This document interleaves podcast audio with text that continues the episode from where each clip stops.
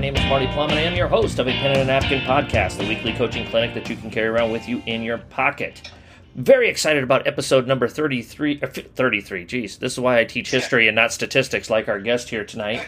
Uh, episode number 53 with Steve Collins, the boys basketball coach at Madison Memorial High School in Madison, Wisconsin. As a guy who grew up in Iowa, talking to a Badger, I, I'm going to be okay with this. We we've got common ground here with the beautiful game. Uh, did Wisconsin beat Iowa last year? Didn't they, Coach? I believe they did. Yeah. I think we beat you more than you beat us. Yeah. Late, lately, lately, it's been that way. So uh, but that's okay. No, no hard feelings. We'll we'll work our way through it here. So, um, but before we get going with Coach Collins here, uh, we want to, of course, recognize our sponsor for the episode, uh, Kozak Chiropractic, located at one four four five zero Eagle Run Drive, which is just off 144th and Maple here in Omaha. Coaches, if you have an athlete who is struggling with balance, neck, or spinal issues, have them go see Kozak Chiropractic. Give them a call at 402 964 0300. Just tell Dr. Kevin or Dr. Heidi that a pen and a napkin sent you. Uh, be sure to follow us on Twitter, a pen and a napkin. We try to put out daily coaching tidbits on the Twitter site, so be sure to follow us there. Obviously, if you're listening, you're on SoundCloud or iTunes, so download, rate, and review this podcast. Give us five stars. We want to gain momentum in the ratings, and of course, the biggest thing is we want to help coaches hone their craft one day at a time. And if you have any questions, comments, suggestions, or ideas, uh, feel free to email me, a pen and a napkin at gmail.com. This has been a, a pod. How long we've been trying to connect here, Coach? Probably about two months.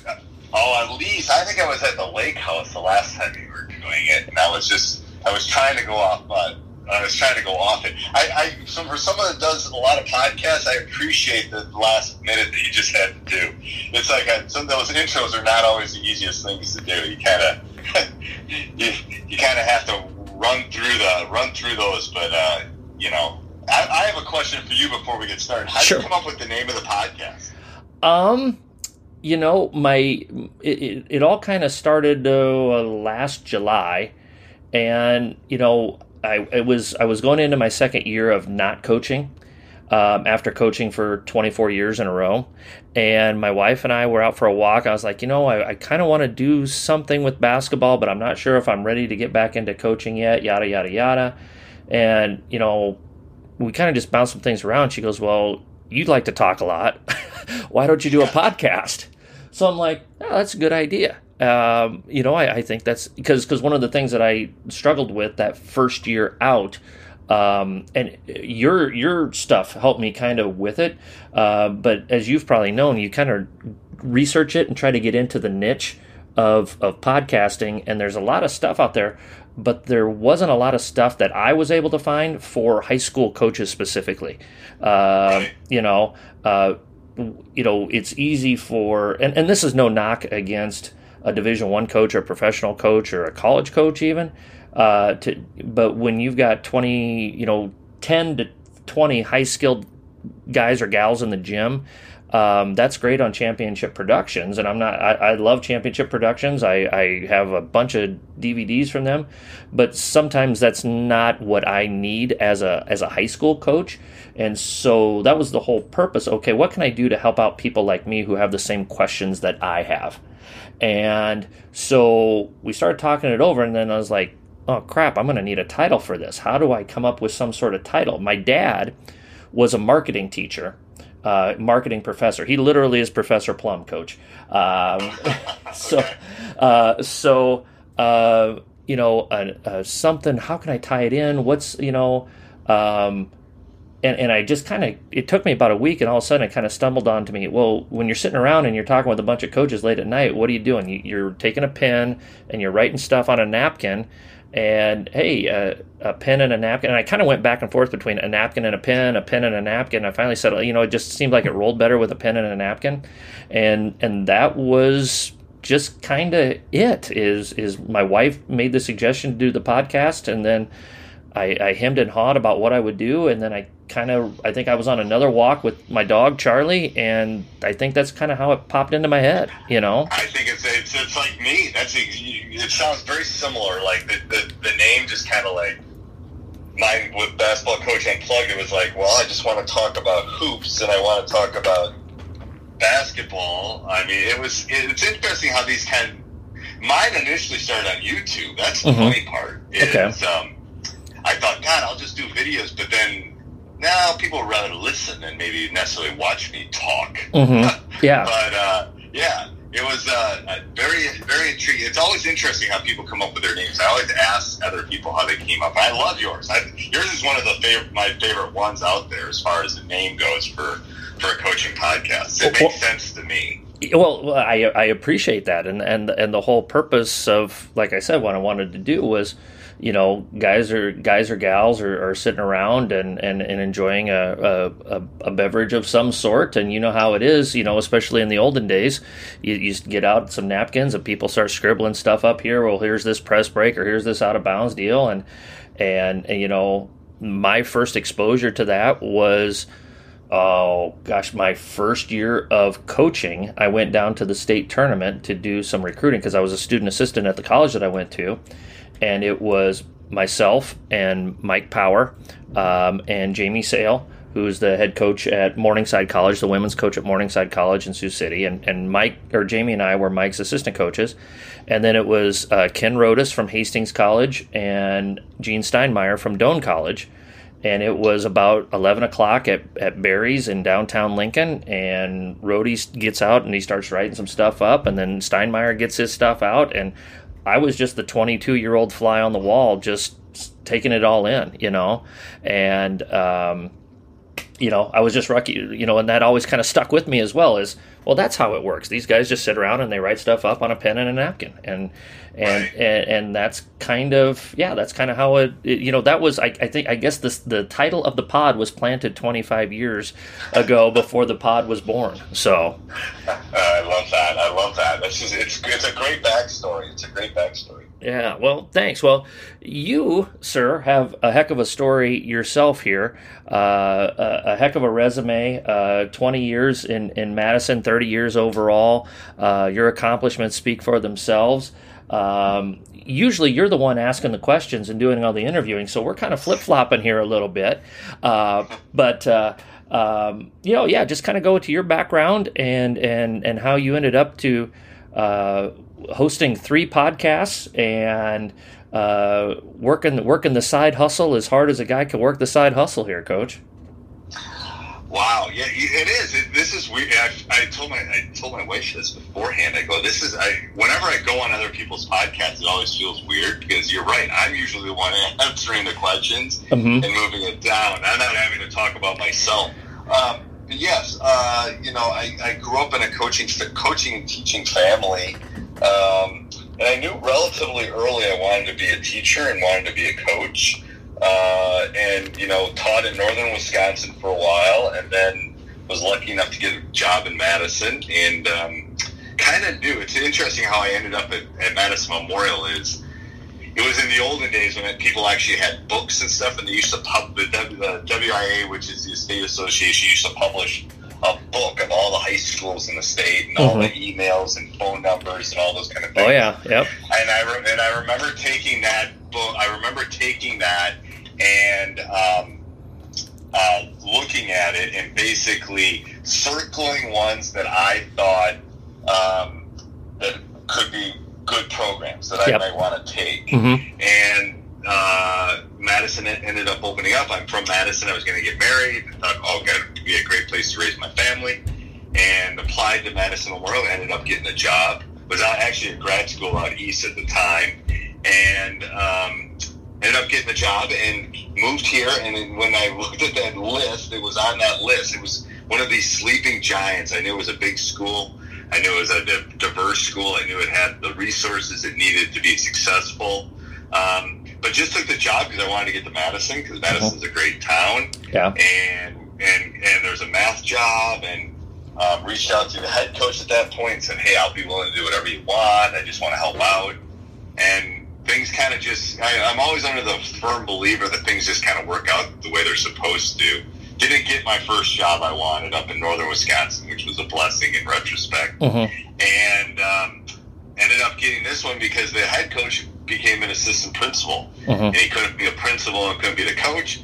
Um, got married in July, got the head job in October, started my first season in November, um, which was definitely a whirlwind, but it ended up working out really well. Um, and have been very blessed. And Madison have been very blessed with, some, you know, great players, mm-hmm. um, great staff, great organization behind me. The previous head coach was basically filled out the um, or set up the youth program for me. So I basically all I had to do was step in, and um, you know I've had good players. I mean I I've said this on my podcast probably a thousand times. There's two types of coaches: coaches with players and ex-coaches. and, and, and I've been very lucky in my in my career at Madison to have players, to have really good players that have bought into what we're kind of trying to sell them. Um, and then, yeah, so, you know, we've been successful. We've won a lot of games, but um, I'm always looking, I mean, I'm always looking for the next, you know, hurdle that I want to kind of do. And my brother's a huge business guy. He's got a Harvard MBA. You know, he runs a runs a well, probably one of the most active VC companies in the country. Mm-hmm. And um, you know, he, he basically said, you know, you've done this and you're still coaching, you're doing great, but you should you should think about something else. You know, what else? What could be another obstacle for you? And then, so him and I started actually a business together. Um, it didn't end up working out. It, it ended up being it was called Coach Market. It was going to be kind of tutoring for basketball. It was going to match coaches and players together, kind of like CoachUp is doing mm-hmm. right now. If you've ever heard of CoachUp, yep. um, we were in that early kind of in thing, and it was just it was teaching and young kids and all that. It was just too much for me to try to balance all that. So him and I pivoted, and that's where Teach Hoops came about. Um, you know, just all the social media. I'm kids think I'm everywhere. I actually got a TikTok this year. I was pretty proud of myself. But, uh, I started it about six months ago. But I'm, I'm in a lot of different social medias. I'm on Twitter. I'm on. I've got probably the two most popular Facebook groups on uh, in Facebook. Um, I'm a little bit everywhere, and part of that is just kind of me kind of putting out my tentacles and trying to figure out things and how they work. Mm-hmm. I've always wanted to do that. Similar to that's why I started Teach Hoops because when I was a young coach, you know Don Meyer and Bobby, all those guys, I would go to all their clinics and I would try to learn all this. I still find Don Meyer stuff. You know, he used to hand out all these little note cards. I still find them in my office once in a while. Uh-huh. Um, but anyway, I was trying to learn all this stuff, and, and I just wanted a one-stop shop for coaches that could, you know, and I wanted to help. I knew this. I'm, I'm getting near the end of the marathon for my coaching career. Probably, you know, I probably got four or five years left, uh-huh. depending on how this whole pandemic thing works out. Sure. Um, and I wanted an exit plan. I wanted to keep keep like similar to your story with you wanting to stay in the game. I wanted to do the same thing. That's one of the reasons I started my podcast, but it's also one of the reasons I started Teach Hoops is I wanted to be able to help coaches and mentor them and give them resources to, to help them through the through it. And and and I it, what people don't understand is when I do that, when I do the podcast and I do teachhoops.com and I do all that, it's really selfishly, I'm I'm learning so much. Like I yeah. I was talking to a coach this morning. I mean, I had like four teachhoops.com calls this morning where you know we just get on one-on-one calls. I was talking to one coach who works in New York City. I was talking to another one who's in uh, who's in San Diego, and I was like, "How's the fires out there?" And they're all over the country, and they all have different issues, right? Yep. You know. Yep one can't get in his gym, but one can get in his gym and can't do. You know, how do you social distance? How do you run practice? You know, New York City, he's not even. You know, they they jump on the subways to go to their games in New York City. So you know, you're learning. I I, I find it. So, and I, a couple of weeks ago, I was talking to some coaches from Alaska, and like they literally fly to their games. Yeah, so I've, I've seen that. All, I, I, find that so intriguing, and I and I learned so much by talking to them. But that was one of the reasons I did it. Um, just to kind of broaden my horizons. And, and you know, hopefully someday I'm sitting on a beach drinking a margarita and running my podcast and doing all that stuff from there. But um, I, I've learned more than I've been able to teach coaches in the last, you know, three or four years running the podcast. Um, and the, the reason Coach Unplugged's gone seven days a week is because I just this pandemic, I was on the phone like all the time talking to. I got all this content Mm-hmm. I got to figure. I mean, I feel bad. I got coaches that I talked to in May that I haven't gotten their podcasts up yet. Yeah. but I got you. so there's only seven days in a week, so I'm trying to get all the content out because I, there's so much I have so much stuff that I want to be able to share. But um, yeah, it's kind of I think it's my adult ADHD that is, that is the internet has fed it. The internet has fed it well. Let me tell you, it really has. too, too too many too many opportunities, and uh, yeah, you know, you you, you kind of you're like you're like Alice going down the uh, going down the rabbit hole into Wonderland. And sometimes when you go down that, you know, and Yeah, you you, know. really can. Yeah. you really can. um, you know, you uh, with the social media, you uh, you crossed the uh, you crossed the threshold. You went to the dark side of the force with the TikTok. There, I I can't. Uh, you know, my, my, my kids, my biological children, they're they're they're on it all the time, and and, uh, and I'm like, oh man, you know. And my wife has this one guy uh, who who she says reminds me of me, and it's all the corny dad crap that you know. Dad jokes. yeah, Yes, the dad jokes. Yeah. I'm like, oh come on, I'm not. I can't be that bad, am I? So, but uh, with with the social media, is that just something that naturally uh, you were drawn to, or was it like, you know, this is something I feel like I should be doing to help me open up my platforms more to to to help out other people, or was it just maybe a little combination of both? Uh, well, I can tell you how it started. Mhm. I can tell you in 2011, personally, one of the best high school basketball games I've ever seen. I happened to coach. We won. We won the state championship in triple overtime. Um, and in the first overtime, we were down two, lost the ball, and the kid called the timeout, and they did the whole Chris Webber. Did they didn't have one? It was Uh like. Oh, it was one of these crazy games. But anyway, I, I, I always I, I'm a big like building relationships with my classes. I think that's that's why I hate. Told my wife if I have to go virtual next year, I'm gonna find something else to do because Yeah. I miss that interaction with the kids. But anyway, um, the reason behind the story in the social media is in 2011. I promised my class if we won the state championship, I would get a Twitter account. Uh huh. Um, and I, so I can tell you exactly. And, and then we ended up winning that triple overtime. And the next day I came to that AP stats class. They were sitting there, and I go, "Okay, you got to show me what this whole Twitter thing is." and nine years later, I'm still on Twitter, and I'm tweeting all the time. And Yep. you know, it's like it was one of those things that's like, "Oh, that's stupid. I am not doing that." Yeah. And then I slowly got into it. They, they, so I blame that class uh, on the beginning of, you know, because I was on Facebook, but I really wasn't on Facebook. Yep. They were the ones that kind of started the the avalanche of it. Mhm. Um, but it always it kind of fits me because I'm always thinking about stuff, and then Mhm. when I do, um, it kind of TikTok probably doesn't figure into it. It's more that my 15 year old daughter's into TikTok, so I just kind of was delving into it to see what she was doing, Uh huh. um, and to figure out what this platform was all about. Uh huh. Uh, but the other stuff is more just kind of like my Facebook groups. I love my Facebook groups. Mhm. It's probably my favorite social media, Mhm. um, just because there's that interaction between coaches. You know, hey, I don't get how they run a one-two-two. Someone will comment on that, and then 35 comments later, on a you know six hours later, I'll jump in. I don't even have to do anything. Yeah. So that that's why I like it because coaches are answering other coaches. I don't have to. I'm just the means to that end. I don't have to do it for them. Um, so that's why I like that. That's probably that and YouTube are probably my favorite social medias. Yeah. Um, as far as being able to get to co- getting in front of coaches and be able to help them.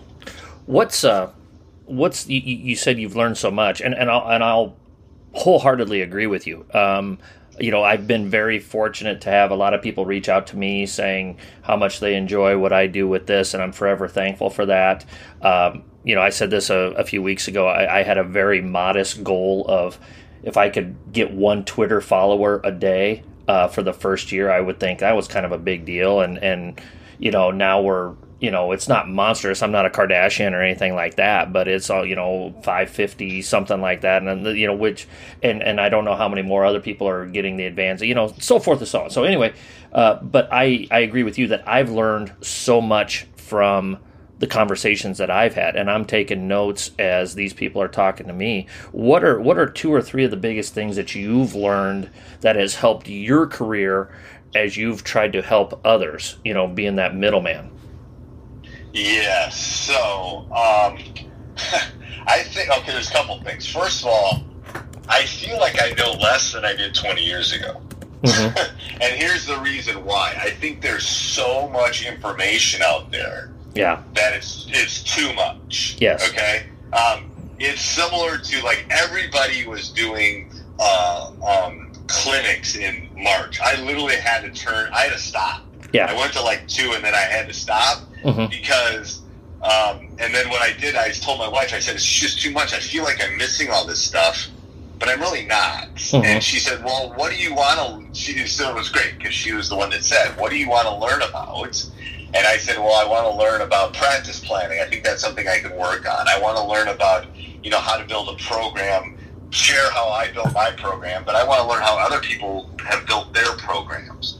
So I, I narrowed my topic of what I was going to delve into. And then um, right now, I'm, I'm doing something with John Wheeler, who's, uh, in my opinion, one of the Princeton gurus. Mm-hmm. And it was like I don't know much about the Princeton offense. I can I can teach you how to run read and react. I can teach you how to run motion or swing or flex or even dribble drive. I can teach you that. I know those, but I didn't really know the Princeton. So that's where I think what I've learned is you can't be everything to everyone. Um, I don't try to do that in my podcast. I don't try to do that in my social media. It was like um, that's why I started high school hoops because I wanted to just talk to, with one of my friends only about high school basketball. That was it. Mm-hmm. That's all we were going to talk about on that podcast is high school basketball and how to do things in high school. Mm-hmm. Where in Coach Unplugged, I can do more things because it intrigues me. I can talk to a college coach. I can talk to. I can say something that I want to talk about. So I think that narrow. I think what I've learned over this, you know, three or four years is if you go on Twitter, literally, it will your head will blow up because I will po- I will post something on Twitter. It will be gone in three seconds, depending on how fast your Twitter feed goes. Yeah, and it's great. I wish I could hold. I wish I could grab some of those things and just put them in a to a bucket and look at them later. Mm-hmm. Um, so what I've noticed is I, I start. I, I start. I've, I've always been a big journaling guy, and I've always been a carrying around a journal. So when I want to do, when I want to learn something or do something, I write it down, and then I, I'm going to come back and circle around to it again. Mm-hmm. And that's one of the things that social media has taught me is um, that you have to narrow your topics. Mm-hmm. Um, and and what I've learned, and what I've told young coaches, and some of the coaches that I mentor, is I said you got to find you got to find mentors in your life that can help you in different aspects. Mm-hmm. Um, like my brother is a mentor in several aspects. He's in several pots, right? Yep. He's in a family pot. He's in my financial pot. He's in if I have a question about you know something I, that you know maybe it's philosophical, I'm going to go to him. But then I have other people that maybe I need. I have I have spiritual friends where if I need spiritual mentoring, this I'm going to go to these people. So I think that's you know I've learned that through the social media that you got to really kind of narrow, and that um, the the mentors is more important than the out of bounds play, and the relationships are more important than the X's and O's. Mm-hmm. Um, and I, I don't know if I learned that in my younger years. Mm-hmm. That would be number one. Number two is, and maybe this is age that um, and this is going back to like obviously I get lots of emails from my social media like oh this is great and we thank you so much blah blah blah and those are all wonderful it's like but the, the relationships that have caused the most joy in my life are the are my players ones when they come back and see me and yes. they, that, that it's, it's those life lessons that I've taught them mm-hmm. and I don't know if I necessarily knew that and, and having talked to all these coaches over the years um, I don't know if I necessarily knew that in my younger years. It was really about which side of the column that hash mark was going to go on. Was it going to go on the win or lost one? Mm-hmm. Um, and I think over time, that is, I know that has shifted, and part of that's maybe getting older. Part of that's, you know, I've done what I needed to do in my profession. Um, but it's really about the relationships. The relationships are what really make the the world tick and the world go around. So, um, and then the third thing would be, um, and I tell my players this all the all the time, especially in social media. I go, comparison is the thief of joy. and I tell them all the time. I tell my daughter that all the time. I said, we can't compare ourselves to other teams. We can't compare ourselves to other people. Um, you know, I tell my daughter if you don't know anything about TikTok, but you don't compare yourself to Charli. She's the big TikTok, one of the big TikTokers. Okay. You know, uh, uh, don't compare yourself to her. I'll ask my I'll ask my daughter about who Charli is. So okay. Charli, she'll know who Charli and gotcha. Dixie are. Trust me. Gotcha. Charlie or Dixie, she'll know. 60 million, 50 million followers. Anyway, okay. Uh, don't compare yourself to them. Be you. Be Emma. Be you. Mm-hmm. Um, and that's what I tell my players. Just comparison is the you know don't let, don't compare yourself to that team. Compare you, you that's the thief of joy. Let's just us get better and do that. And those those would be the three big things I think with over the time that I think have um, that have been where this whole social media and business thing have kind of taken that taken me down that specific road. Mm-hmm. Um, how much you know, when you took over the job, and I, I was doing some background research on on you, and you, you know it was something like you said it was a sleeping giant, but there's a reason why they call sleeping giants sleeping giants is because they haven't done a whole lot in, in recent history, and for a long time, you know, Madison was was not very good consistently. Um, and you jokingly said, you know, I was. I, I, how serious were you when you said I was the only guy that applied for the job? I was the only guy that applied for the job. They only had five winning seasons in thirty years. Yeah, yeah. So I, I, I, did, you know, I knew that that they hadn't struggled and or they had struggled, um, and, and, so you came into this kind of situation where, you know, like you said, there was, you know, you got in kind of at the right time. The youth program had been set up, and and then you kind of took off from there. But you know, there weren't a lot of expectations until later on. How much has your career changed in 20 years uh, from from having a job with no expectations to a job where there's really high expectations every single year that you come out? It, it, definitely changed. I mean, our only losing season, our only losing season was that first season. I still remember sitting in the locker room with my assistant coach saying, "I can't." We were seven and fourteen, and we lost ten games in a row. We referred to it as the streak, uh-huh. and uh, and I go, "I can't do this. I can't." I, he goes, "Stop. Take a deep breath. Like, let's figure out what you can do." Um, and and Bruce was Bruce passed away, gosh, four or five years ago. He was watching. He was actually down in Tennessee watching one of our players and had a heart attack. Oh, it was so sad. So sorry to hear that. And, oh, so so sad. Yeah. Um, and uh, I remember him sitting and telling me, "You're so." Telling me, do what you can do, Steve.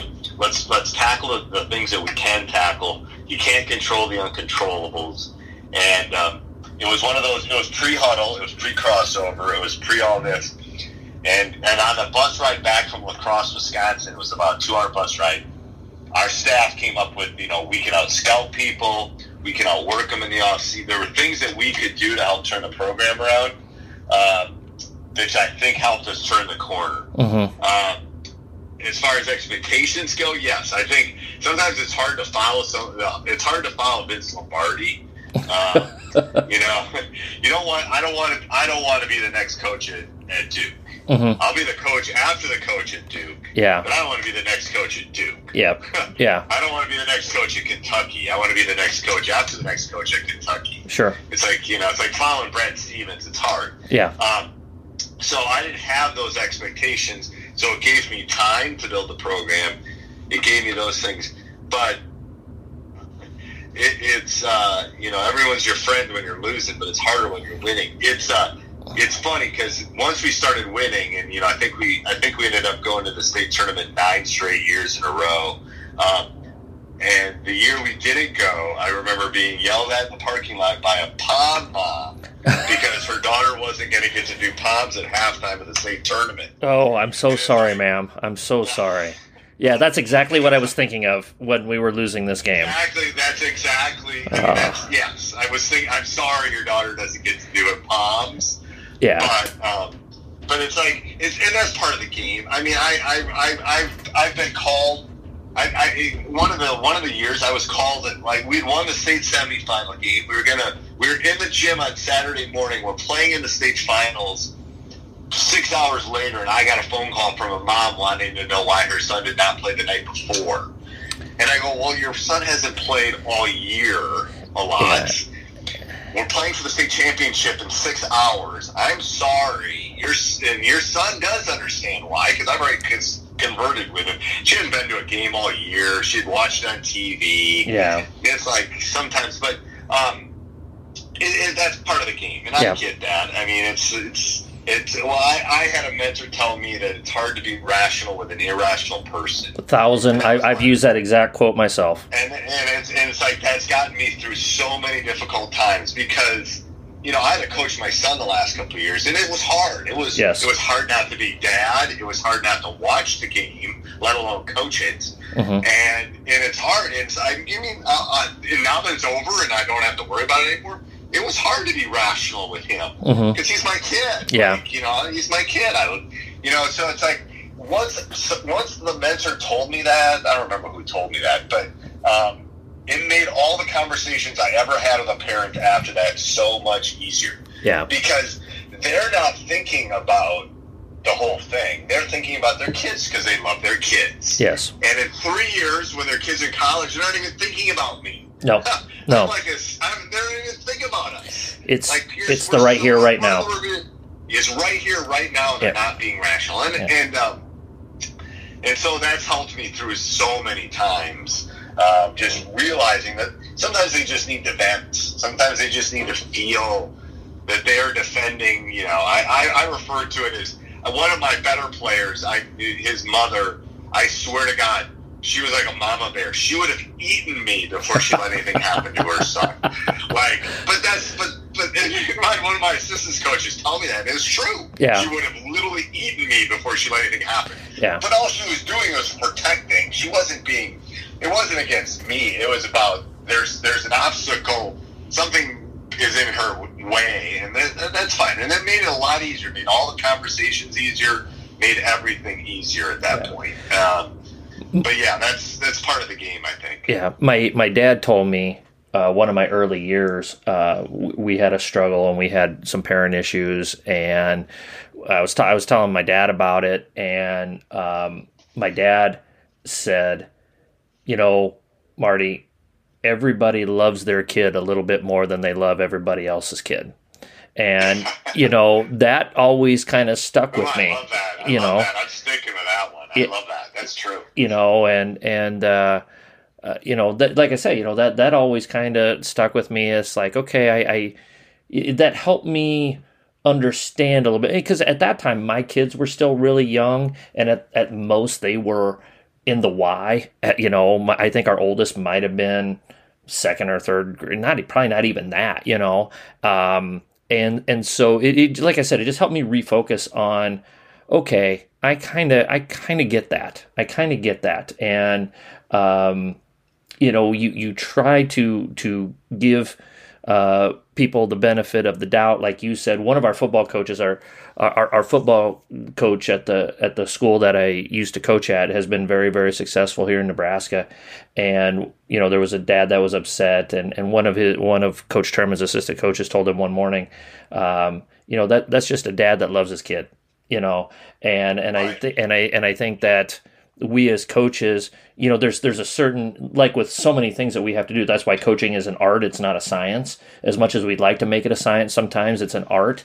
But we have to have we have to understand that fine line where you know these these are parents that just love their kids and want you know want what's best for them, but they're also trying for the most part. Not not all the irrationals are trying to be rational. Some of them are just irrational, and there ain't a doggone thing you can do about it. But most of them, you know, just like you said, they, they need a vent or they, they just love their kid more than they love everybody else's kid. And I think that's a pretty natural reaction. It is. I mean, I, I can think of another story that I got caught in. A, I got caught. I moved up Wesley Matthews, who plays for the Bucks right now. Yeah. Hopefully, I don't know who he'll play for next year. That was, by the way, that was probably a pretty good coaching decision. I'm just going to throw that out there. You know, Yeah, I waited though. I waited till after his soft JV season. I waited to pull him up. It was Mhm. one of the, my regrets, but Mhm. it was more about it was more about the senior class. It was more about who he was going to play with.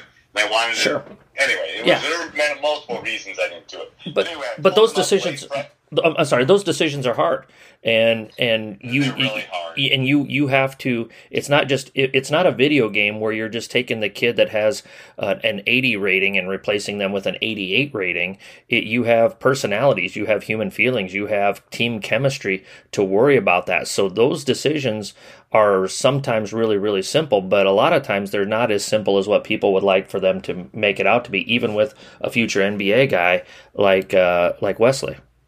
Yeah, and then- and and I so I moved him up late in the season. Maybe there were like three games left. We had some injuries and stuff, and it was just time. And, and I moved him up, and and uh, I was going to play him. Obviously, he was pretty good. Mhm. And a and a, and a father stopped me in the parking lot. He goes, "I'm not going to let you do this to my." And th- this was the starting point guard's son, who was a senior, and Wesley was a freshman. I'm not going to let you do this to my son. I'm not going to let you take away.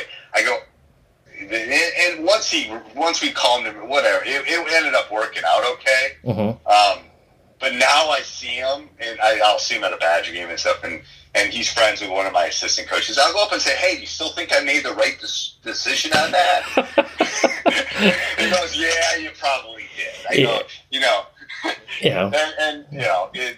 It, it all worked out. Yeah. it's like something. It's hard. It's so hard for parents sometimes to Yeah. see that. It's hard. It's hard. Well, And you I, and I and I realize it. you know your your your palm mom um, kind of reminded me of the story of uh, we'll just refer to her as the palm mom uh, that reminded me of the story of of Wooden I'm sure you've heard it Steve where um, when he won his final championship in 75 and he had announced that he was going to retire in between the the semifinal and the final and and one of the boosters came up to him uh, right after the game, he said, "Coach, I'm so happy that you won tonight and you didn't screw it up like you did last year when they lost NC State and David Thompson and that team." Right. You know, and it's like here's the guy that won ten national championships in 11 years, and five years after he wins his last national championship, and he- he's got some yahoo coming up, and so it's like you know, if it can happen to Wooden, it's going to happen to dudes like you and I. You know, and Right. I, and, I- yeah. that, that's kind of my feeling. Is it's gonna that yes, it's going to happen at some point. The problem is what I tell young coaches too is you got to be ready for it. yes, Like you got to be. It's it, it's going to happen. It's whether you're ready for it is whether you can do anything about it. Is is kind of the question. Yeah. Did you did you find it easier? You came in straight as a head coach. You weren't the assistant, and you came into Madison straight as the head coach. I was I was an assistant for two years. Oh, you were assistant for two years. I was. Did I you was. did you find that more difficult sometimes? Kind of going from the proverbial good guy to now you kind of got to make the bad guy decisions when it came to parents and and players and pom moms and stuff like that. You know, so Uh, I think I think it made I, I I I and I was I was 31, so I was rel- still relatively young. So Uh-huh. I had to come in. I mean, I had we had lost for so long that I knew that if I was going to turn the thing, I had to come in and like I had to make some waves. yes, yeah, Um, and I and I made some big waves, and I and I cut my I cut my assistant coach's kid. I mean, it was to the point where I was doing things that, and in retrospect, would I do that now? Probably not. hmm But it was just this huge part of we need a whole philosophical shift in how we think about things and how we do things, and you know, this is just not a you know, and uh, you know, I, I was cutting. I mean, I cut. I mean, I cut kids that parents ran the youth pro. I mean, I had to do things that were not. I mean, I don't let assistant coaches go. It was not. There were. There was. It was not this easy transition of boom, boom, boom. hmm Um, but in retrospect, I knew I had to do it. If I, I wouldn't be sitting where I was today if I hadn't done it. it just there were a lot of sleepless nights and a lot of like, "Ooh, is that the right decision to do at that point?" But in retrospect, I think it was. But but you were able to, and this is when it comes down to you know we're kind of two older guys now that that did have done this for a long time. You were able to. You had to make these tough decisions, but you were able to look at yourself in the mirror and say, for the good of the program, this is probably the right thing to do. And you probably weren't right every time, but you were right the vast majority of the time. Yes, that's what I. That's what I would always tell parents do when they come in, and I would uh, end up cutting. I said, if I'm not talking to you, I'm talking to another parent. Mm-hmm. Like I, I you got to believe now we can agree to disagree whether your son should have made my team, but Mm-hmm. if if you're not sitting in the seat, then so and so's parents are sitting in the seat. I wouldn't use a name, but I'd say Johnny's parents are sitting in the seat, and they're just as mad as you are. Mm-hmm. So I have to make the decision that I thought was the best decision at the time, and then live with it. And, Mhm. and to be honest with you, once I made the decisions, I usually slept pretty well because Yeah. it's like it was leading up to the decisions and picking the teams, which were always harder. Um, as we've gotten better, picking teams has actually gotten easier Mm-hmm. um, Mhm. because there's more self. Yeah, I, I, that's one thing I've noticed over the last 20 years. There's more. The kids are not going to come and be 13th on my bench. Yeah. They're going to self cut. Um, and you know, 20 years ago, kids wanted to just be on the team. Yeah. That's not necessarily the case now. That's one huge difference that I've seen. Yeah, yeah. Kids, kids will just move on and and do something else. You know, with this, Yes. with this, uh, the, the the opportunities that they have to do stuff. They they they just okay. Well, basketball didn't work out, and that sucks, and that hurts. But now I'm going to move on to this. Whereas, you know, for you and I. I grew up in a small town in northwest Iowa. That was the end all be all. And if you didn't have that identity, you really didn't have anything other than cruising the loop and listening to REO Speedwagon and, and Def Leppard, you know, and that was about it, you know. Um, and, and I think kids today kind of move on from those situations a little bit easier if it doesn't work out for them. Right, they run for the hills, and I would have given my right arm. Like I wanted to make the varsity team my sophomore year so bad, so bad. I would have given my right. I would have done anything to get on that team. And the coach said, "You need to be the star of the JV team. You need to be down there." And it's like I would have done anything to be on that team. Mhm. Like I would have given my right arm to just be on the team. I didn't care if I played. Yeah. And I'm just telling you, those kids are far fewer and farther between than they used to be. Um, That, that that reminds me of a story. Um, I don't know if I've ever told anybody this. So, but you know what the heck, hell, you know, Steve. Let's put it out here.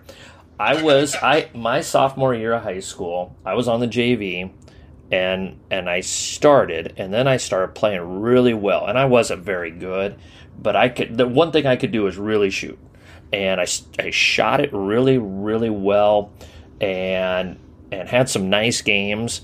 And right before districts. The varsity coach gave me a, a varsity uniform to suit up for like the last couple of varsity games and district play. And this is so embarrassing, but it's been it's been 30 years, so I'm okay with it. I was in my bedroom with my varsity uniform on and I was like playing Nerf basketball in my bedroom with my varsity cuz I was just like so excited just to have a uniform. And and you know, I think sometimes kids look at it today where they go, well, if I'm not on varsity as a sophomore, then I might as well not play because this, that, and the other thing, and I can go do something else, or I'm just not going to get recruited, or it's not going to be really worth it. And that stick to itiveness, I think, sometimes is not there as much um, as it was when when you and I were, you know, in the in the in the 80s ish, we'll call it that. Right. Yeah, we'll call it the ADS. Yeah, yeah. I agree. I mean, it, it, part of that's like my. If I had to come home and complain about a parent, uh, teacher, or a coach, my parents would have laughed at me. Mm-hmm. Like they would have like, "What are you talking about? Like seriously? Like so." Um, yeah, I mean, we were sounding like old farts. Like, get off my, get off my porch! Get off my porch! Hey, just don't start yelling at the clouds. Don't yell at the clouds yet. So, so. well, all right. Well, hey, let's pivot here. You brought up uh, you brought up Don Meyer here, and uh, we've mentioned a Don Meyer once or twice on this uh, on this podcast. We uh, every interview podcast, Steve, we have the the Don Meyer co- uh, quote of the day, and so we're going to pivot here with the Don Meyer quote of the day. And if you wanna if you wanna comment it on it, and we've kind of it's kind of weird how this works out. Is I'll pick this out beforehand, and the vast majority of the time I'll pick out like a random. Uh, Don Meyer quote. And then in the first half of the pod, it almost it, there, it's been so many times that it's fit the the conversation that we've had that was unplanned, you know, and and I think this is one of them here that that is kind of fit that here when you're talking about just building your program and that type of stuff. So, the Don Meyer quote of the day is. You have to clean out the pig barn every week because you know your pigs are in there doing their jobs every day. Ooh, I like that. I like that. That's so true. That's so true. Yeah. Does That locker, that, that locker room, that, that, that, yes. You can't, first of all, I, I think a couple things to take away from that quote. First of all, you can't ignore things. no, Like, no. You can You have to confront it. Locker room. You have to confront it, and you always. I, I, something I've learned. If I had to add to my list that we were talking about earlier, I think one of my strengths. I don't know if one of my strengths is necessarily X's and O's, but I read a locker room really well, and I read the kids really well. Mhm. Um, and when things aren't going the way they need to go, I'm not one. You can't avoid it. You gotta. Um, that locker room is so important. If you're going to win it and you're going to get a ring and you're going to put a picture on the wall and you're going to do those kind of things, everybody, it's got, I mean, it's a cliche, but it's got to be one heartbeat. Everyone's got to be on the same page. Mhm. I mean, uh, and all my, all my great teams, it was literally like they were, they were two steps ahead of what I was thinking. Mhm. Um, and that's so true. It's like you got to clean. If you're doing that, you got to you got to take care of your locker room. Um, there's a show on Apple TV right now called Ted Lasso or Ted Lasso. Oh yeah, yeah, yeah. With uh, is it is it Sudeikis or yeah, yeah. You should. That's not Sudeikis, but you should watch it. It's about this football. Co- I talked to a couple coaches in morning this morning about you. It's about it's about a high school. It's about a college football coach, U.S. football, that gets hired to go coach football in, in the UK, which is soccer in the UK, and he doesn't know anything about soccer. Mm-hmm. And the first, it was comedy, but the first three or four or five episodes, all he's dealing with is the locker room. Mm-hmm. It's crazy. Every coach should watch it Yeah. because once he got that locker room on the same page, they won a big game. And now I know it's a TV show, but it's so true. It's like once he got the star on on on the on the same page, and you got the ego guy on the same page, and you got the bullies on the same page, they were successful. And I think that's so important in coaching um, that people don't spend enough time on. Yeah. Well, one of the things, and I agree with you wholeheartedly, and one of the things that helps uh, keep keep your locker room going in the same direction, as you said, one heartbeat, or as PJ Fleck would say, we're all rowing the boat in the same direction, um, is to have great assistant coaches and to have stability with your coaching staff. Uh, what you know, I, I from what I've read, you've had a pretty stable coaching staff situation, and you've had you've had very good assistant coaches that have helped you out. You know, just talk about the importance of, of stability with your coaching staff, and and how that is so necessary to to keep all that you know to keep your program moving in the in the same direction. Yeah, I mean, I think I think that the, the two most important days, well, yeah, the two most important things you do as a coach are the day you pick your team, because how you how you pick that team, because everyone can pick up the top ten guys. It's those next five that really that really make the make the soup. Absolutely. Um, and yep. then and then the day you pick your staff hmm um, or day you have your staff. I've had basically two staffs in 20 plus years. hmm Um, and uh, they were consistent and, um, they, you know, I, I, I wouldn't be, if I didn't have the staff I have right now, I wouldn't be coaching. hmm Um, just because they take stuff off of my plate that I don't have, I don't really want to do anymore. hmm Um, and, and they are willing to do, and I can do the things that I think are my strength. And um, I've said this, I've said this a whole bunch of times. When you're picking a staff, you need, you need, you need the confronter. You need someone that's going to question everything you do. You need the Yoda, who's kind of the old wise person, and you need the the, the GA. You need the, the guy that's the, the person that's going to do all the behind the scenes stuff, like the graduate assistant. hmm If you can find those three things on a coaching staff, you're good to go.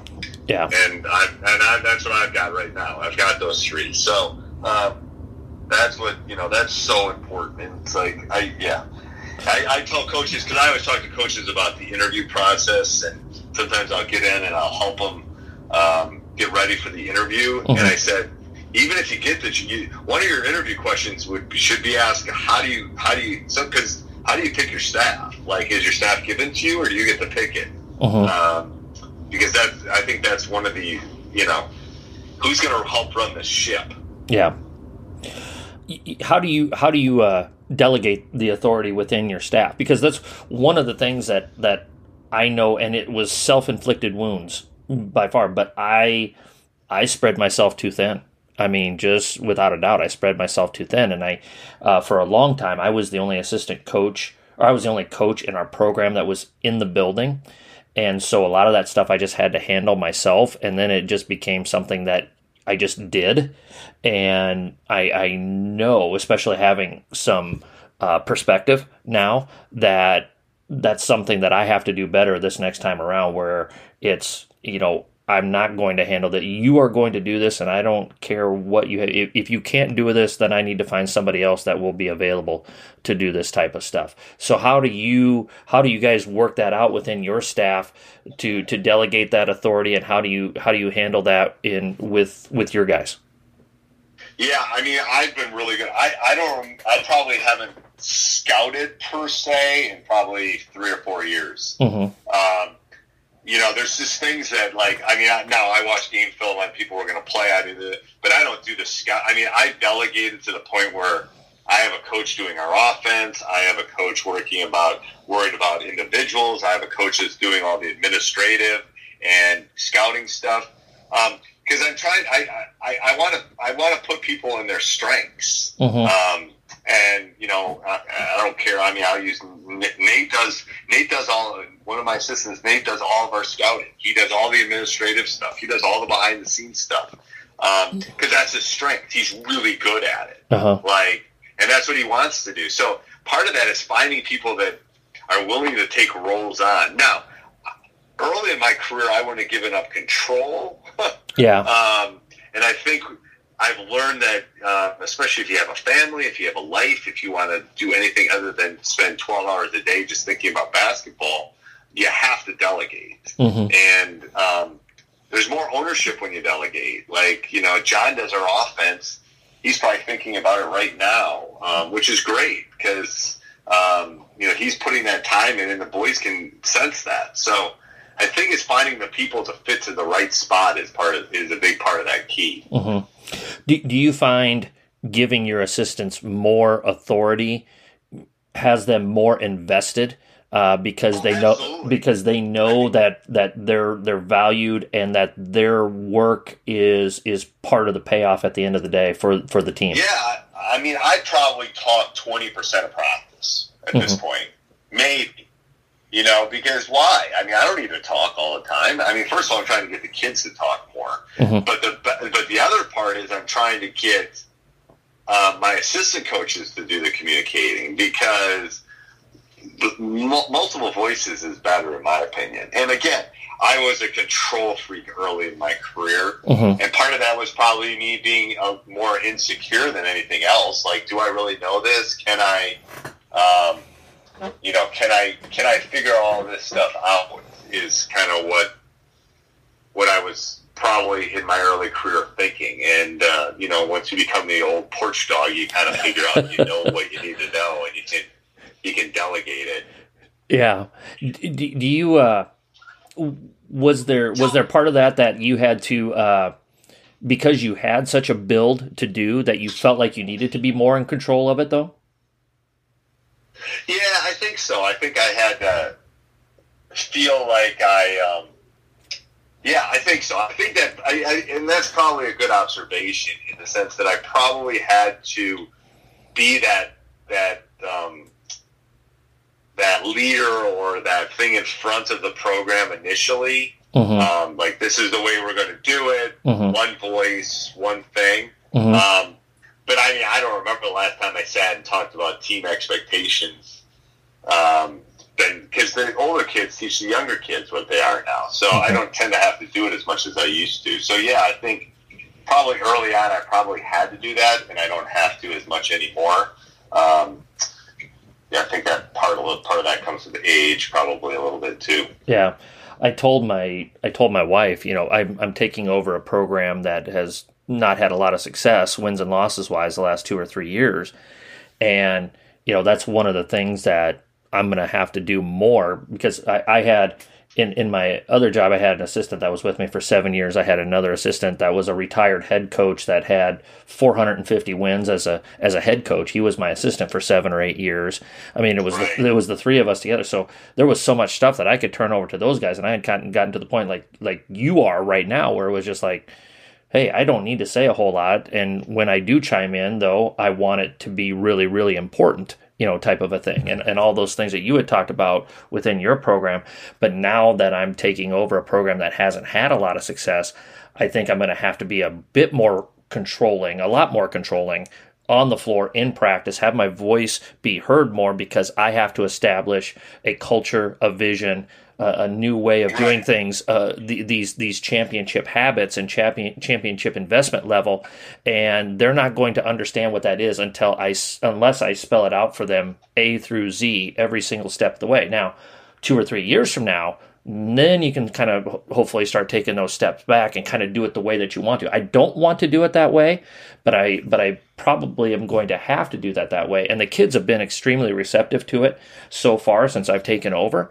Uh, but but we're not in real practices yet, and and that's when the that's when the real rubber is going to hit the road and. And so I know that's going to be part of the process that I'm probably going to have to do a little bit differently than I did the last six or seven years at my previous job. Yeah, I think I when I tell parent what I what I tell young coaches and teachers too is kids want structure. They Mhm. really do. Now they'll bitch about it, and they'll complain about it, and they'll they'll they'll say they don't want it, Mm-hmm. but they really do want structure. Mhm. Like that, the, this whole virtual world we're living in, part of the issue is there's no structure. Yeah. Like there's too much freedom. Um, you know, they they are missing the bells ringing, and I need to go from A to B, and I don't like. I need to know curfews at this. All that stuff. I think there's a security. It's like almost a security blanket, and um, you know, when we have curfew, and I have them call in the night before, parents are excited about it. First of all, and second of all, they know that this is what's expected. So I agree. I think your observation's 100% right.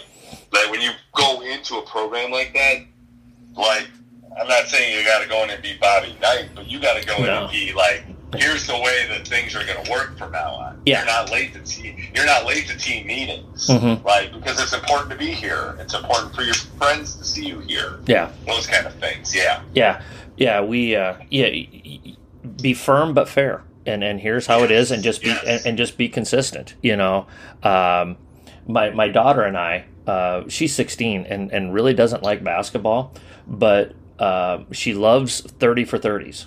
And she watched the whole Bulls thing with me. I mean, we watched all 10 hours together. It was appointment television, which is awesome for me being the dad of a 16 year old daughter that wants to spend time with dad this is great Right. okay and and not only that we're not watching tiktok we're watching basketball so Right. uh, she said last night she goes dad we, we've got that 30 for 30 on uh, bobby knight let's watch that together tonight i'm like okay? And i kind of looked at my wife i'm like you okay with that? She's like absolutely have at it. And her and her and our 18 year old son went and watched a movie downstairs in the basement.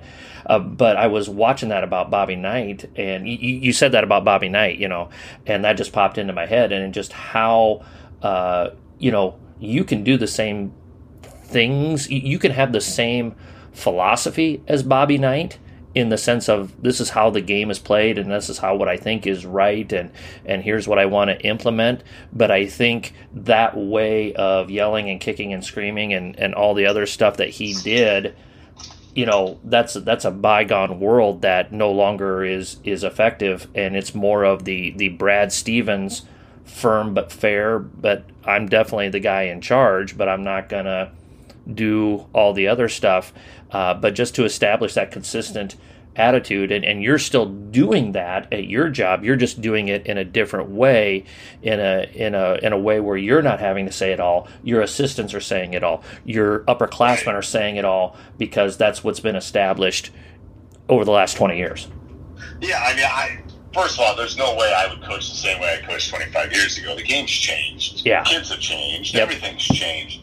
Um, and I think the way I'm coaching now is better than the way I was coaching 20 years ago. mm-hmm. Yeah. I think I think there's been a huge pivot on that. I mean, I, I guarantee you, last year's team can.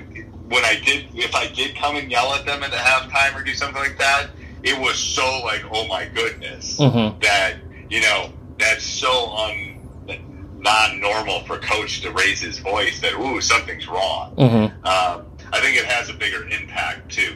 And it's like I mean I don't want I mean it's like you want him yelling at your kid? I don't want him yelling at my kid. So No. it's like it's very similar to that. Yeah. Yeah, yeah. I, I always thought, and I forget where I got this from, but I think you can I think you can get really angry with your team twice a year. I, I think if you're if you have to if you have to get really upset with your team more than twice in a season, then the problem isn't probably you as a coach is it's you've you've done all the stuff that you can do either the kids aren't physically good enough or they just probably aren't going to want to invest what they need to invest and they or or there's some selfish or whatever the whatever the thing can be i th- i think you can do it twice a year and i think if you have to do it more than twice in a season you're probably in a lot of trouble what do you think about that I agree. I agree. I mean, they're, they're going to tune you out. That's Yeah. what happened with Bobby Knight. They just tuned him out. They just Yeah. took it. yeah Yeah, yeah I agree. Yeah, you uh, you said something here, and I was a little worried when you talked about it um, in the first half. Um, but you talked about how you were on the bus ride home, and uh, you talked about all here. Here's all the things that we can control, and, and essentially, I, I saw a YouTube clip of you talking about what you call the Memorial Way. And for, for our listeners, for, for, for the listeners that listen to my stuff but haven't listened to your stuff, uh, just kind of go into depth with that and the process you came out with that and, and why that's been kind of your North Star for your program uh, the last couple of decades. Yeah, I mean, I, I, I wanted to come up with like a, a rally cry, um, you know, that we could all get behind. You know, it's kind of one of those patriotic things in some respects, but um, that we that we would we this is the way we were going to do things. You know, we were going to wear a tie to the games. We were going to show up on time. There are things that we can control and things you can't control. Mhm. Whether that shot goes in with 12 minutes to go, I don't know if I can necessarily control that in the in the time. But I can control whether we're we're diving after a loose ball and doing Mhm. those kind of things. And the, and I think that what you said earlier, control the controllables. Mhm. Um, you know, that's what we really wanted to be in the memorial. And and uh, I, I wanted people to, when they saw our teams, to just say they play hard. They, you know, they're well coached. They play hard, and they're, they, you know, they're they're playing fair, but they're playing hard, and that's that's what we wanted. And um, yeah, I mean, I, that that locker room will, to the day I die, I'll remember that locker room, just because it's like you just there's yeah. I was young. I was 32, 31, 32 years old, and I'm going like I don't. I mean, I, I'm, I'm we don't play board games in our in our house because we're so competitive. so I can relate. I can relate. My wife, my wife refuses to play Uno or Clue, or uh, it, it's okay if it's at our house, like my, you know, our nuclear family's house. But my wife Right. will will not when we have uh, Christmas or Thanksgiving and everybody's together. Um, shoes are flying, curse words are being tossed around, and yeah. So I, I hear you there. I definitely hear you there. yeah, I think that's uh, I think that's yeah, I think that's one of the keys. But but you, but you ha- but you have to have that a little bit, or or else why are you even in the fight? You know, you have to have a little bit of a punk attitude that I'm not going to take this. I'm not going to back down. Uh, You know, yeah, you may you may beat me, but I'm not going to lose to you. You're going to beat me, and there's a hell of a big difference between getting beaten and losing in my mind. And I think that's what you were trying to establish on that bus ride home. Yes, it was like, and, and, and again, like I was saying, it was pre Krossover, it was pre Hudl. I'm telling you right now, no one watched more film in the entire state of Wisconsin than, than I did over about a five to seven year. Pro- no, no way. There's Mhm. no way between me and my assistants. No one watched more film and scouted more people than we did, and that was pre. Now it's like, not that people have gotten lazy, but it's easier. Yeah. Like you know, you know, I, I don't, I don't have to go find four people to go to four different gyms with a camera and then upload the camera and then break the film down. And I mean, it was, and but but it helped us. We won games because of that. I'm just, I know we did Mm-hmm. because we were out working people, and that was something like we could control. That was a controllable. Mm-hmm. We could, you know. Um, So now, how we pivoted now is like there's other things that we can control, um, and and that's what we try to do moving forward. How'd you sell that to your teams that second year, that third year, as you were building the culture, as you were building um, everything? You know, they're they're probably worried about jump shots, and you're talking about wearing ties to the game and, and why that was so important or whatever whatever the examples were on, on that list that you guys put together. You know what was the process of selling that to your team? Because I, I think it's a brilliant idea. I think that's what you should be doing. I, I think oftentimes we as coaches get like caught up like you said uh, in the X and not to say that X's and O's aren't important you got to be able to run a big out of bounds play when you need to run a out of bounds play, or you got to get a if you need to throw a, a triangle and two out of somebody you got to be able to execute that and rotate out of it the right way that's really, really important. But the other stuff is necessary to have the attitude to understand the importance of why this rotation in the triangle and two is important. So, you know, you, you, you were in a situation where the there there was not a lot of winning before this, and you're talking about things like this that probably had kids coming into the gym worried about, well, how come we're not working on our sideline break or whatever it may be, and we're focused on this. You know, what was that selling process like? Um, it was being fair. It was being like I, I'm telling you, I, I, I mean, I've, I've, I've won probably over eighty percent of my the games I've coached in high school, and I can tell you of the twenty percent, I probably two or three percent of those are because I was sitting somebody. I was you were late to a meeting. I mean, my rule is if you're late, you sit. Mm-hmm. if you miss practice, you sit. I mean, it, there's just you have to be here. You have to be in class to learn the material that we're teaching, and you have to be attentive, and you have to be ready to learn. And and those, I mean, when they when they see that you're ser- you're as serious or more serious than they are, that's the huge selling point. Mm-hmm. When we were sent, when we were handing out VHS tapes to every kid before every game, and saying, "Take these home and watch them." They knew we were serious, you know, mm-hmm. because no one else was doing that at that time. Because what did that take? Well, we had to have like four VCRs, and we were, had a master, and we were taping on this, and I mean, but that, but I think part of that seriousness of wearing the tie and being on time, and and being prepared, they knew we were putting. And and, and I've said this a lot of times in a lot of locker rooms, like we're taking this seriously. You need to take this seriously. Like, yeah. And it's and and I think that's a big selling point for young coaches. Like, I got to outwork the guys. Like, you know, they put all this time in. I got to outwork them. I got to spend more time preparing for that next opponent than they are, mm-hmm. um, or doing whatever it is, or practice planning. You know, that, that takes a lot of time if you're going to do it well. Yeah. Uh, yeah. And, you know, how much time are you really spending on that practice plan? Yeah. Um, and all those kind of things. So I think the kids kids can read when you're BSing them. Mm-hmm. and they can and they can tell when you're selling them a false bill of sale. Yeah. Um, but when you're selling them the truth, they can they they know. Like I'll I tell my guys like I've told my upcoming seniors that they're probably not going to have a season. And I'm probably in the 5% of high school coaches that have been honest with their players. Mm-hmm. Um, because I'm a math teacher. I kind of see that we live in Wisconsin. I can probably see what's going to happen in November, December, and January. I, I, I tell them I will never lie to you.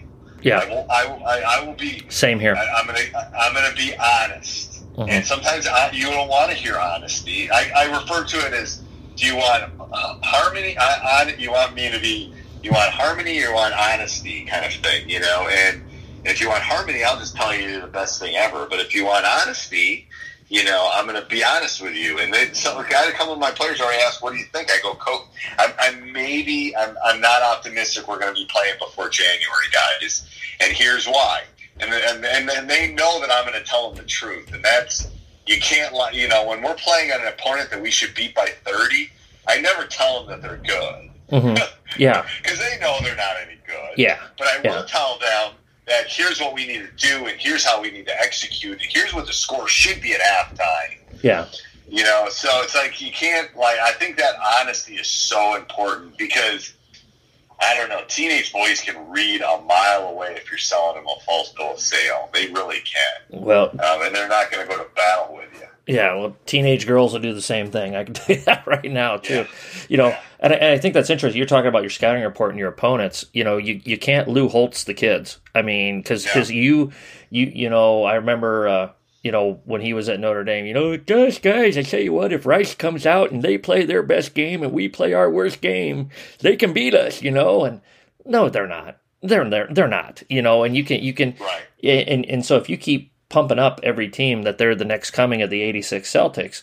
Um, and then and then it's not then when you really need to get their attention it's, it's like the boy that cried wolf. And I and I think that honesty I, I love that phrase that you lose uh, use there. Do you want harmony or do you want honesty? And I think part of the big adjustment of for, for those coaches listening that you want to go from assistant coach to a head coach that's a that's a big thing that you have to adjust to because a lot of times as assistant coach you get to be the good guy you get to kind of help mend the bridge a little bit. Ultimately as the head coach you've got to be sometimes bluntly honest because you you just can't string people along. You, you this is just the way it is and i'm sorry and you, you you try not to be mean about it but ultimately there comes a point where you just have to say hey Jimmy, Becky, Susie, Johnny, you're you're not going to play, or you're you, this is going to be your role, and I know it's not what you want, but you you have to be honest, and you can't lie to the kids because then it just leaves false uh, or, or it leaves uh, hurt feelings, and, and then you get into that spiral of stuff, and it's, it's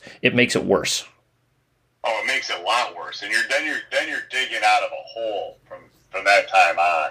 Um, if you don't tell them the truth, Mhm. you really are. Yeah, thousand percent agree with you there. So, um, one last thing here, Steve. Um, you're a stats teacher. Um.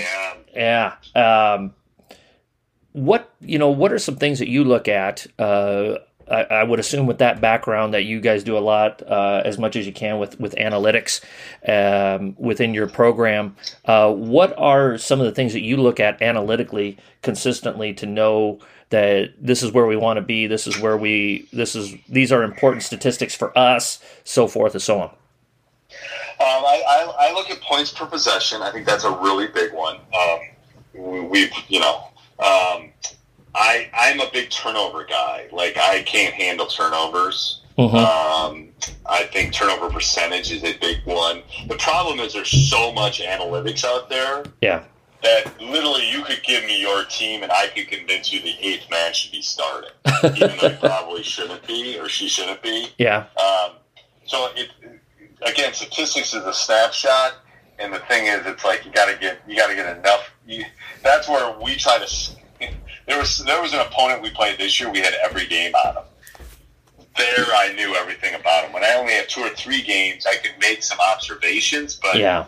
You know, unless your data set's big enough, it's hard to make huge conclusions. If I got 25 games on you, I can tell that kid ain't going left. Mhm. Um, or, you know, he's not going to shoot from 12 to 15 very well. So um, it's really hard I, for opponents to look at it unless your sample's big enough. Mhm. For your own team, you know, I, I, I really, I don't even really look at, I, I don't post stats. I've never posted stats in 30 plus years. Um, I don't let the kids see the stats. I don't post them. Um, because again, you're get, it's like giving a kid a loaded gun. They can, you know, I, I'm Yeah. not going to, they're going to look at their stats. They're only going to worry about themselves. I don't, you know, they're only going to look at a snapshot of it. or they're gonna or they're gonna show it to mom and dad and say, "Hey, here's here's Jimmy's stats. I told you I was shooting better than him. Why aren't I playing more? Blah blah blah. That type of thing." Because you've taken two shots and he's taken 73. You Yeah. Know, you know. Exactly. Um, so, uh, yeah, I don't know if there's one specific thing. Um, the problem is the analytics, especially the stuff they're cranking out now, is so powerful that, um, you know, the, the, the key four that they talk about is probably all you ever really need. Um, but, you know, there's so many that you could literally, I could, I've thought about this. I could probably do a week's worth of podcasts on just looking at the analytics on, on Hudl. Mhm. Um, but it's you don't really. I mean, I think I think it's a good tool. I think there's things that don't show up on the in, in there too. Yeah. Um, and I and I and I'm becoming a bigger bigger fan of looking at combinations Mhm. of kids and how they work together rather than specific individual kids. Um, you know, I often some of my best teams I never started my best five players. Yeah. Um, I started my top three players, and then you know two other players that fit with them well. Um, so there's some other things. We, we refer to them in statistics as lurking variables. Um, there's lots of lurking variables and lots of decisions. And if you look at social injustice and all the things that are going on in the world, people are making conclusions on one variable. There's more than one variable. Yeah, yeah. There's multiple variables that need to change for the world to change. Yeah. Um, so we got a lot of work to do ahead of us. Is basically what I'm saying. Yeah. How much? Um, uh, how far are you away from Kenosha? How far is Madison away from Kenosha? It's it's pretty much due east of there, isn't it? Yeah, it's about an hour and a half, hour, probably hour and a half, hour, yeah. hour and twenty minutes. Yeah, and and how have you? Uh, let's wrap up on this. Uh, how have how have you? Uh, talked to because I talked to it. Uh, I talked about this uh, with one of our coaches here in Omaha at Omaha South High School, which is a, a very diverse school. Um, you know, how have you talked with your kids about the, the, the social issues of today and the things that have happened in the country since uh, since things have exploded, I guess this this stuff's been going on for a long time, obviously, uh, and it's been under it's been under the uh, under the clouds a little bit, and, and then of course with, with George Floyd, it, it exploded again, and then the last few weeks here up in, in your neck of the woods, unfortunately, there was another incident uh, which which drew national attention and things like that. How, how much have you talked with your players about? This season and, and, and their opinions and where they're at and, and what you can do to help them uh, to to to move forward um, in this in this time period where just so many things are going on when it comes to those social justice issues. It's, it's really more about checking in. I mean, I, I, first of all, I haven't really, I didn't, we didn't have a basketball banquet. Sure, yeah, all of them, but you know, I went to their houses and was able to see them and stuff. But um, it's more me just checking in. We're not really, I'm not really even talking basketball with them at all. Mm-hmm. Um, it's just more how they're doing. And the, the, the horrible part is, I, is that this is happening at the worst time possible. Mm-hmm. Because I can't be there for them in the same way. I can't put my arm around them. I can't tell them it's going to be okay. Um, and and it's horrible. It's horrible that I can't have them over to my house. I mean, she, obviously my son was a senior, but they were over at the house in my basement all the time, and I know they would have been with all this stuff going on. Mm-hmm. Um, but they just can't be. Like we're, you know. So I think that's the hard part. I think it's all. It, maybe, maybe, maybe all this doesn't happen if if we're not all locked up. I don't know. Again, lurking variables. But yeah. It's just, it's just from a teaching standpoint, virtual teaching is horrible. oh yes. Communicate. It's, it's, it's it's everything. I told my principal everything I don't like about teaching. You're making me do right now. Yeah. Like, the things I love about teaching, I can't do because what I love about teaching is the, the interactions, the, the the standing outside my door, the, yep. you know, all that. I mean, I can't even sense whether they're getting it. Like, yeah. you can't.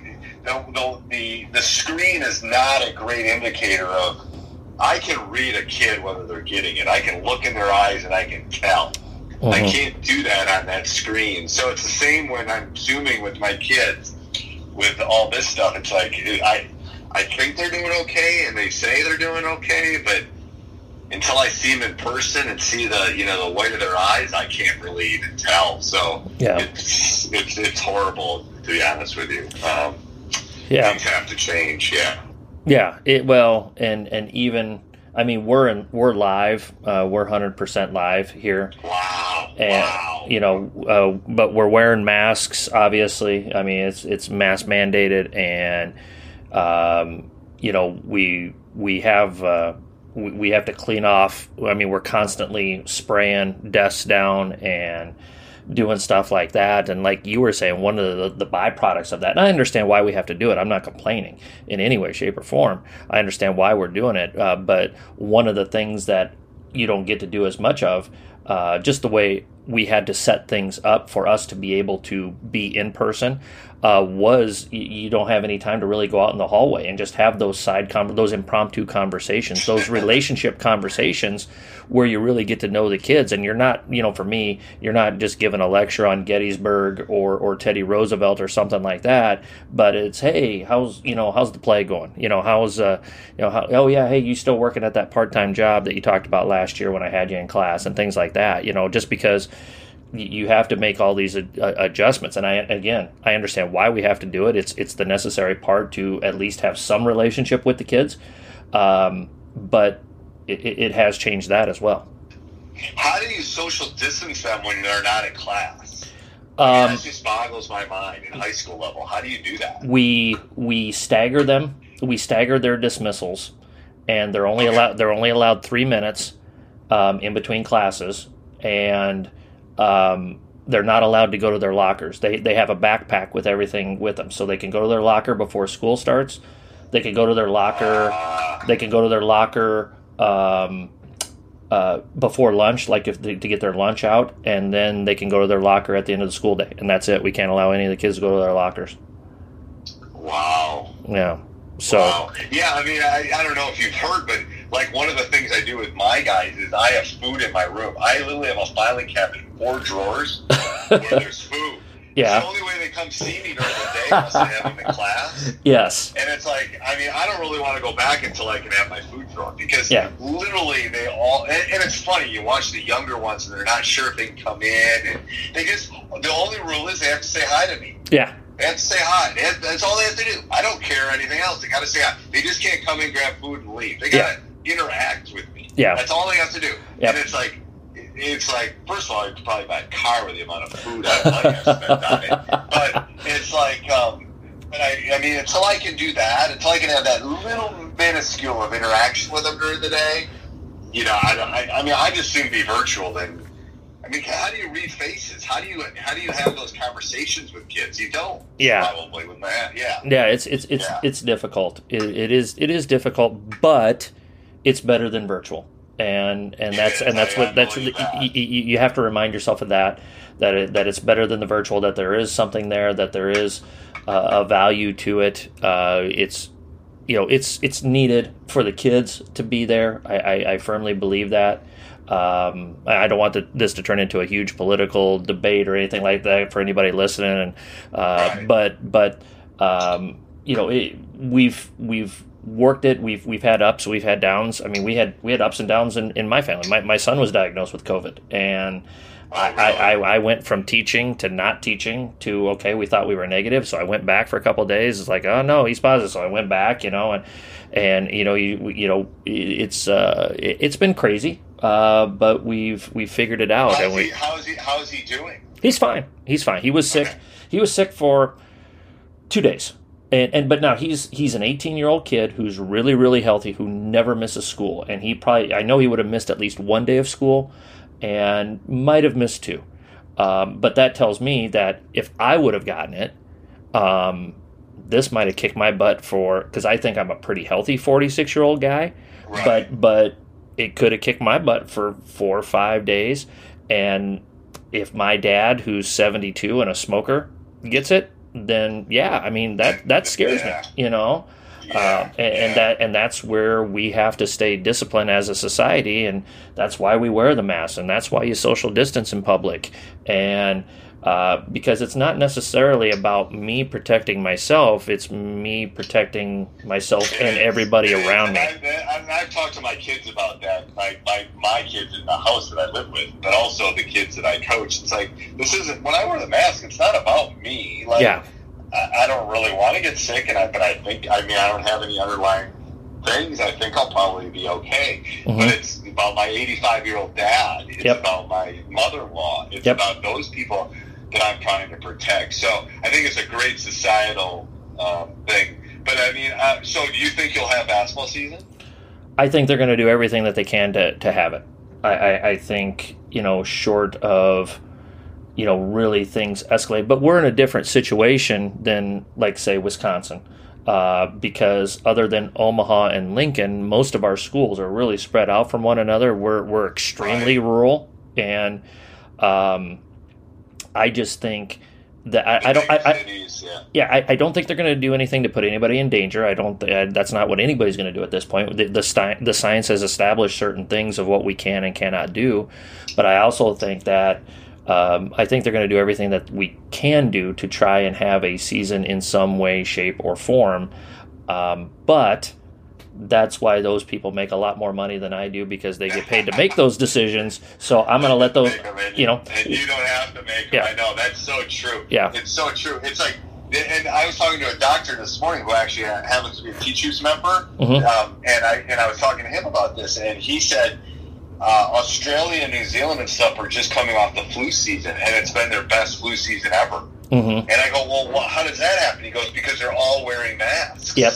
No Yep. one's getting no one's getting the flu because everyone's wearing masks. yeah, yep, So um, he's more optimistic. That made me feel better. He goes, if we get that mask thing down, he says, I think we'll be okay. yeah, Um, we just got to get that down. And this was a doctor that's a practicing doctor. He goes, that made him feel better because he's Yeah. in California. well, yeah, He, um, and he they don't start till March. Yep. And he goes, I think we got a shot. I do really do, Steve. I really think we got a shot at this. So, good. um, what what I've told my players is is we have to. I said it's it's like um, retirement. You know, there's there's no guarantee that you're going to live until 65, but you have to save your money like you're going to live until you're 65 and beyond. Um, there, you know, we don't know if we're going to have a season, but we have to prepare like we're going to have a season because if we don't, we're going to be way behind and we're going to be really behind the eight ball. So we have to have the attitude that we're going to have a season until they tell us that we're not going to have a season. right. And you being in person, you have a very good shot of it, I think. Yeah, I really do. I, I think that has, you know, and, and we had some deals, and again, I uh, here in Omaha, we had a, a, a situation with the Omaha Public Schools, and they they went remote and they canceled all uh, fall sports in the city for the public schools of Omaha, and but but we're in a suburban school. The school I teach at, we're in a suburban situation, and they. Um, you know all the suburban schools are still having football, having volleyball, cross country, et cetera, et cetera, and and I think that has. I, I, I don't know how much that's going to change anything. Again, that's for people that make more money than me to to uh, to make those decisions, and and I'm not saying that they're right. I'm not saying that they're wrong. I just I just do what I'm told, and and uh, we're just when I refer to you're old enough to appreciate this. I just say I'm another brick in the wall. I'm just another brick in the wall. They look at me like, "What are you talking about?" I go, "Oh, come on, yeah, Big yeah. boy, I'm just another brick in the wall." Yes. Yeah. Yeah, exactly. Exactly. So, um, Steve, this has been awesome. Thanks so much for coming on. I've really enjoyed Thank you. talking to you tonight. So, uh, if you ever need me to come on yours, I owe you one. So, I will for sure, for sure. you I know, will absolutely have you do that. Awesome. That'd be awesome. perfect. Well, uh, why don't you hold the line here? I got a couple things to wrap up, and and then uh, we'll, we'll call it an evening here. So, Okay. Uh, again, Steve Collins, Madison Memorial High School, Wisconsin, uh, Madison, Wisconsin, uh, the boys basketball coach there. Uh, tremendous uh, resume, uh, three state championships, four state runner up. A lot of really, really good basketball thought that we went through here tonight. Uh, again, we want to thank Kosak Chiropractic for sponsoring the podcast. Uh, if you're ever in need of uh, chiropractic services, don't hesitate to call Dr. Kevin or Dr. Heidi at 402 964 0300 or take a look at their practice at kosakchiro.com. K O S A K C H I R O.com. Follow us on Twitter at Pen and a Napkin. Uh, download, rate, and review the podcast here. Again, it's all about helping coaches. And of course, if you have any questions, comments, suggestions, or ideas, email me at a pen and a napkin at gmail.com. Steve Collins, Madison, Wisconsin, Memo- James Madison, the father of the Constitution. Uh, so there you go. So uh, that- that's a history guy thing there. So, uh, uh, but put that on a quiz because kids walk by. Which president was he? And they, I always ask that question at some point during the year. So he was number it would go Washington, Adams, Jefferson, Monroe, Madison, fifth. He was number five. So, um, so yes, Steve Collins from Steve Collins from Madison Memorial out of Madison, Wisconsin. Uh, coaches, as always, let's stay safe, let's pray for peace, and let's be sure to hone our craft one day at a time.